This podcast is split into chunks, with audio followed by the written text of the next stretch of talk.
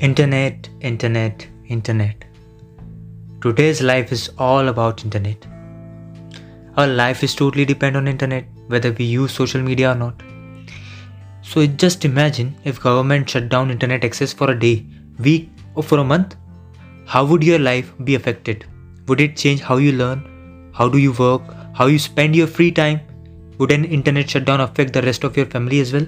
Just imagine so first, what is internet shutdown? I guess internet shutdown is just restricting people from using Facebook, WhatsApp, Instagram, Twitter, or any other social media platform. I guess this is the real definition of internet shutdown. Is it true? Actually, not. It is more than that. It is limiting opportunities for artists who showcase their talent through YouTube or any other online platform. Mitigation agencies, journalists, and families are unable to establish a contact in a crisis hit zone, even impact on health industries. Most of the patient repositories, documentation and records are maintained on online servers. Due to internet shutdown, it is impossible to work on these servers. Doctors often consult their peers in complicated cases of advice, and with the advent of the internet and messaging services like WhatsApp, communication have become easier through images and videos. Various life-saving drugs and surgical instruments are shipped to us from across the world. Making payments and subsequent tracking of shipment all happen online. So basically internet shutdown is intentionally disrupting the internet or mobile apps to control what people say or do. If you are running a website, then how would you update it? If you are a travel agent, then how would you book tickets for your customers? If you are an artist, how would you showcase your talent? If you are a student, how would you learn online? If you are in a danger, then how would you contact or how would you send your location for help? Even the most horrible thing is what? Even no PUBG and no TikTok. It is so horrible, isn't it? So most of the time officials gave some justification of shutdown like fake news, hate speech, national security, public safety or precautionary measures. And the most common justification in 2018 is public safety and fake news. So is it really true that government is really concerned about public safety and fake news every time so when whenever government shut down the internet citing public safety it is quite obvious that in reality authorities may fear protest and cut off access to the internet to limit people's ability to organize and express themselves whether online or offline as per keep it on report whenever authorities cite fake news rumors or hate speech they are actually often responding to a range of issues like protest, election, communal violence, and militant activities, among others.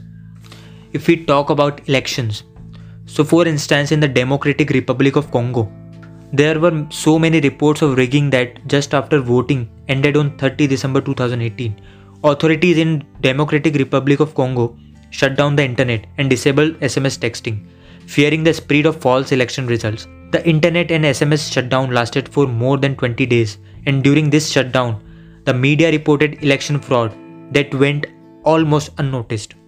It appears that opposition leader had won the election by decisive margins. That's how authorities try to hide their misdeeds. Protest. Protests are often a mainspring for internet shutdowns. Whenever people raise a voice against the government, it is observed that most of the government shut down the internet to suppress their voices. Notable protests that triggered internet shutdown in 2018 took place in Nicaragua, Sudan, and the Democratic Republic of Congo. Nicaragua's spontaneous protests have left more than 280 people dead and more than 2000 injured. If we talk about third instance, cheating during school exams, so Algeria, Bangladesh, India, Iraq, Syria frequently carry out internet shutdown uh, during school exams. And in case of India, during police constable entrance exam, the reason for this shutdown is to prevent cheating. And some countries impose a curfew style internet shutdown, where the internet is turned off all across the country. They turn back on when exams end. So, who gives the order of shutdown? And what is the scope of shutdown? So, in the Asian countries that frequently disrupt the internet, the decision makers are often much more diverse.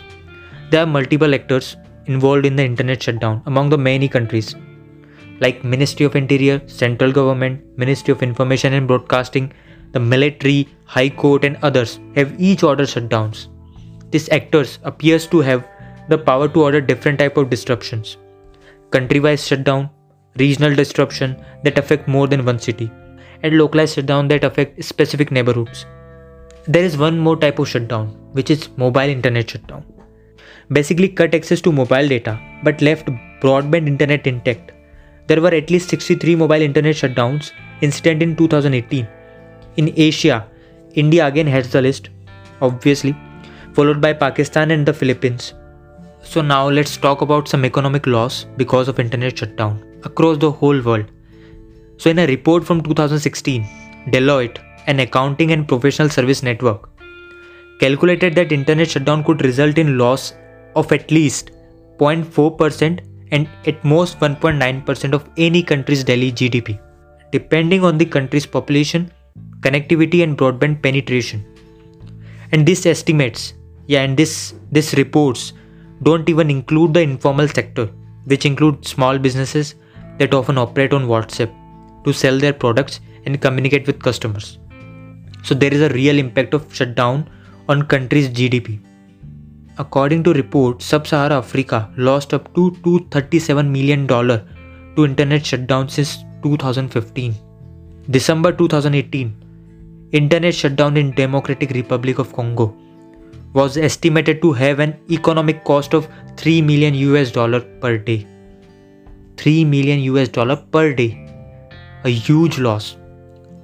January 2019, internet shutdown in Zimbabwe reportedly cost the country 5.7 million US dollar each of the 6 days. In June 2019, a month long internet shutdown in Sudan cost the country over 1 billion US dollar or nearly 1% of the country's GDP. Again, huge loss. A total of 16,315 hours of internet shutdown in India cost the economy approximately 3.04 billion dollar. Yeah, 3.04 billion US dollar during the period from 2012 to 2017. We all know that more than hundreds of internet shutdown took place in India in 2019. Uh, do you know that how much India will lose per hour in case of complete internet shutdown? Yeah, complete internet shutdown in whole country. 6.31 million US dollar per hour. Yeah, India will lose 6.31 million US dollar per hour in case of complete internet shutdown. Again, a very huge loss.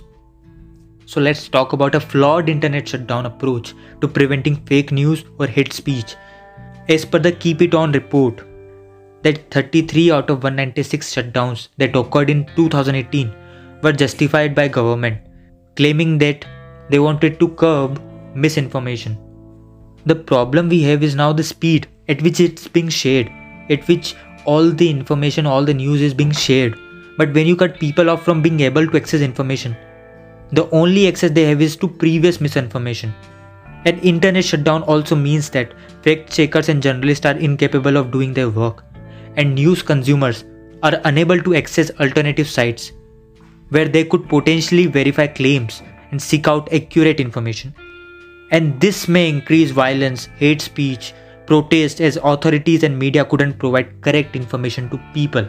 Even it is more than that, internet shutdown attract international attention and create pressure on countries that undertake them, where the attempt to silence voices or hide information leads to the unintended consequences of bringing more attention to them. Government should be aware that internet shutdown affect many sectors of society. People routinely depend on the internet to stay in touch with the family and friends, create local communities of interest, report information of public nature, hold institution accountable, and access and share knowledge. To the end, it can be argued that internet access cannot be distinguished from the exercise of freedom of expression and opinion and the right to peaceful assembly. Even do you know that in 2015, 194 countries of the UN General Assembly, basically all the governments commit to significantly increase access to information and communication technology and strive to provide universal and affordable access to the internet in the least developed countries by 2020. So we can say that these internet shutdowns are in clear conflict with this commitment. There is actually no evidence of the effectiveness of shutdown to solve the issues they are meant to address, in particular when they are meant to restore public order. Authorities should really work on this. and come up with the best approach to solve the issues rather than internet shutdown as this causes so much loss in each and every sector and it is a tight slap to country's economy and some people may lose their life because of internet shutdown. So that's all from my side. Thanks for listening. Be humble be polite and spread love. I will be back with another episode. Stay tuned